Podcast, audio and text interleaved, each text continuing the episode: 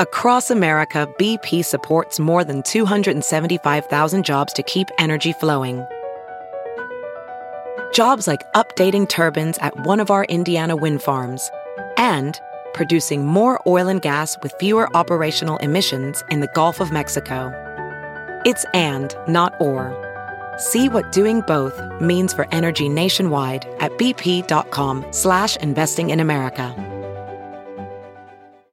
This week in China's history, the rise of Empress Dowager Cixi. Written by James Carter. Published in The China Project. Read for you by Kaiser Guo. This week in China's history, November 2nd, 1861.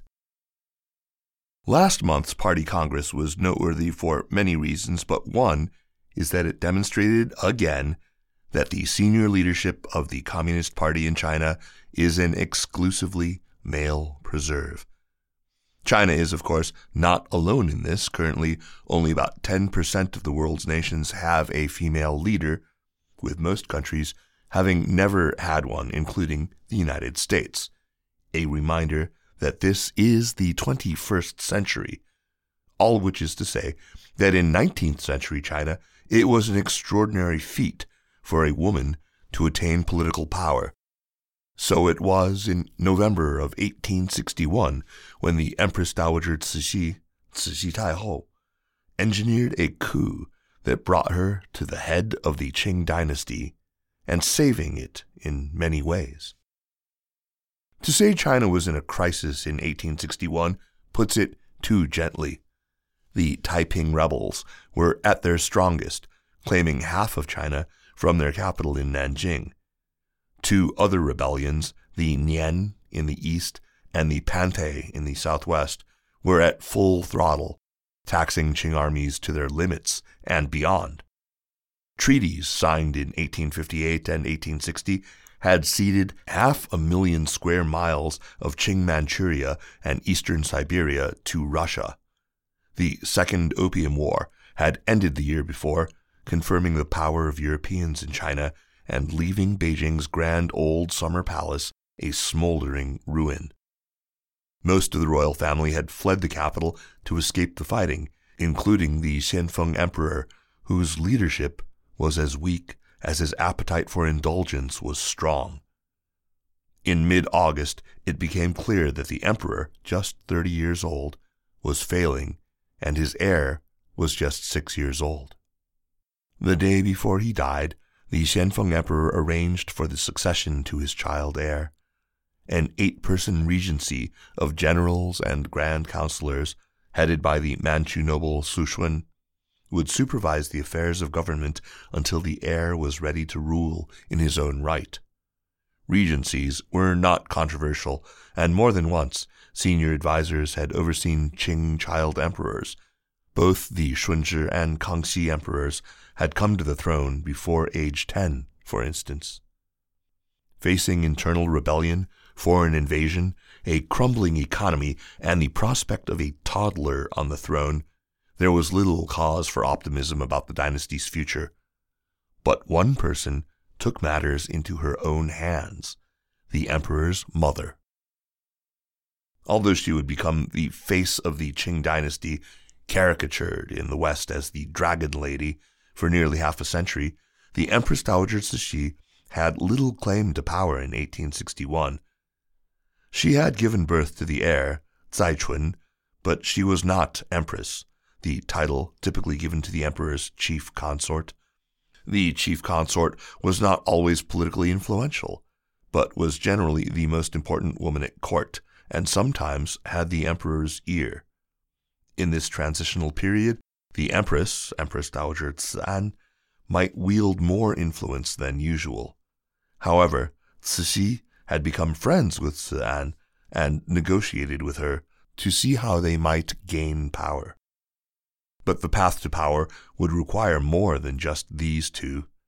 In the months and years leading up to Xianfeng's death, Cixi cultivated relationships with several high-ranking officials, chief among them Prince Gong, also known as Yixin. Prince Gong's family had been left to negotiate with the French and British when the royal family fled to the summer residence in Rehe, and was widely seen as one of the most capable and ambitious nobles in the dynasty. That reputation notwithstanding, factionalism at court had left Prince Gong on the outs when Xianfeng had named the regents for his heir. It also left Prince Gong as an obvious ally for the marginalized Empress Dowager.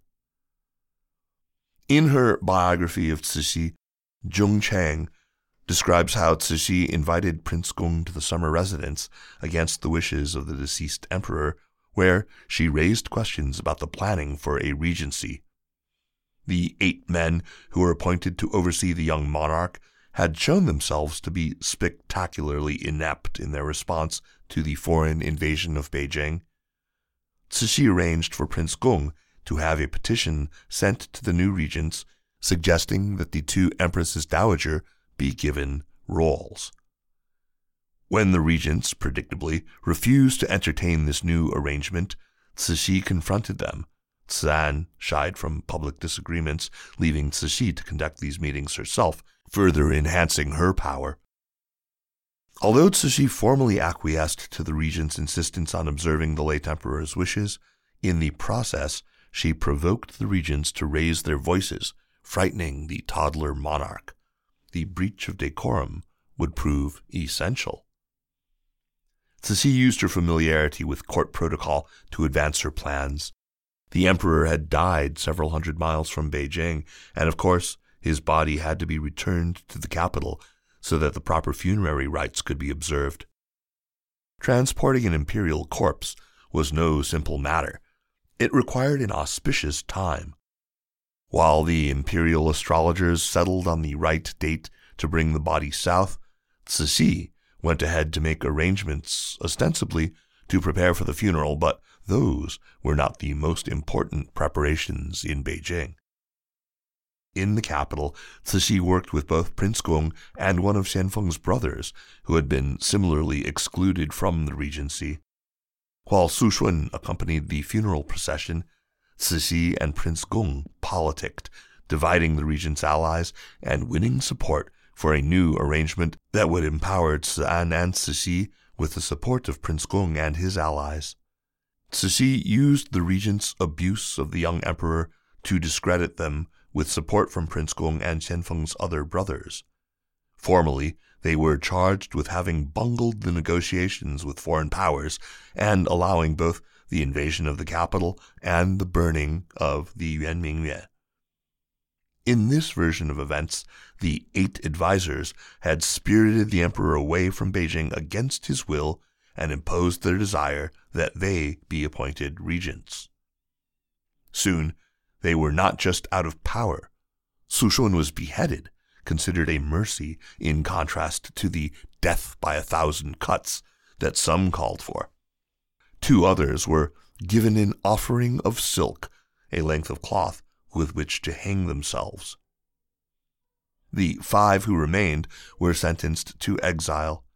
On November 12, 1861, an imperial edict declared that all state matters will be decided personally by the 2 empresses dowager, who will give orders to the grand advisor and the grand counselors to carry them out. Not yet 26 years old, Cixi was the de facto ruler of China and would remain so for nearly 50 years. Her position remained fraught with irony. When her son was coronated as emperor, she was not present because the ceremony took place in a part of the palace forbidden to women. Cixi's rise to power was not without controversy. Conservative officials, unhappy with a woman in control, portrayed her as ruthless and immoral. To maintain power, she moved swiftly against anyone who challenged her rule, including Prince Gong, who was removed as regent in 1865 and purged again in 1874. She ruled behind the scenes throughout the tumult of the late 19th century, but resumed control of the government when she felt that the 100 Days Reforms of 1898 went too far and jeopardized the dynasty. Imprisoning her nephew, the Guangxu Emperor, she resumed her role as regent. When she died in 1908, just a day after the Guangxu Emperor, The Qing had just 3 years left to it. Cixi has endured much criticism for her role in the dynasty's decline, though others celebrate her as a reformer hemmed in by a patriarchy. Needless to say, a political career that spanned nearly half a century is complex, but Cixi's ability to navigate elite politics and rise to power in 1861 was a feat that, 150 years later, no woman has been able to replicate. This Week in China's History is a weekly column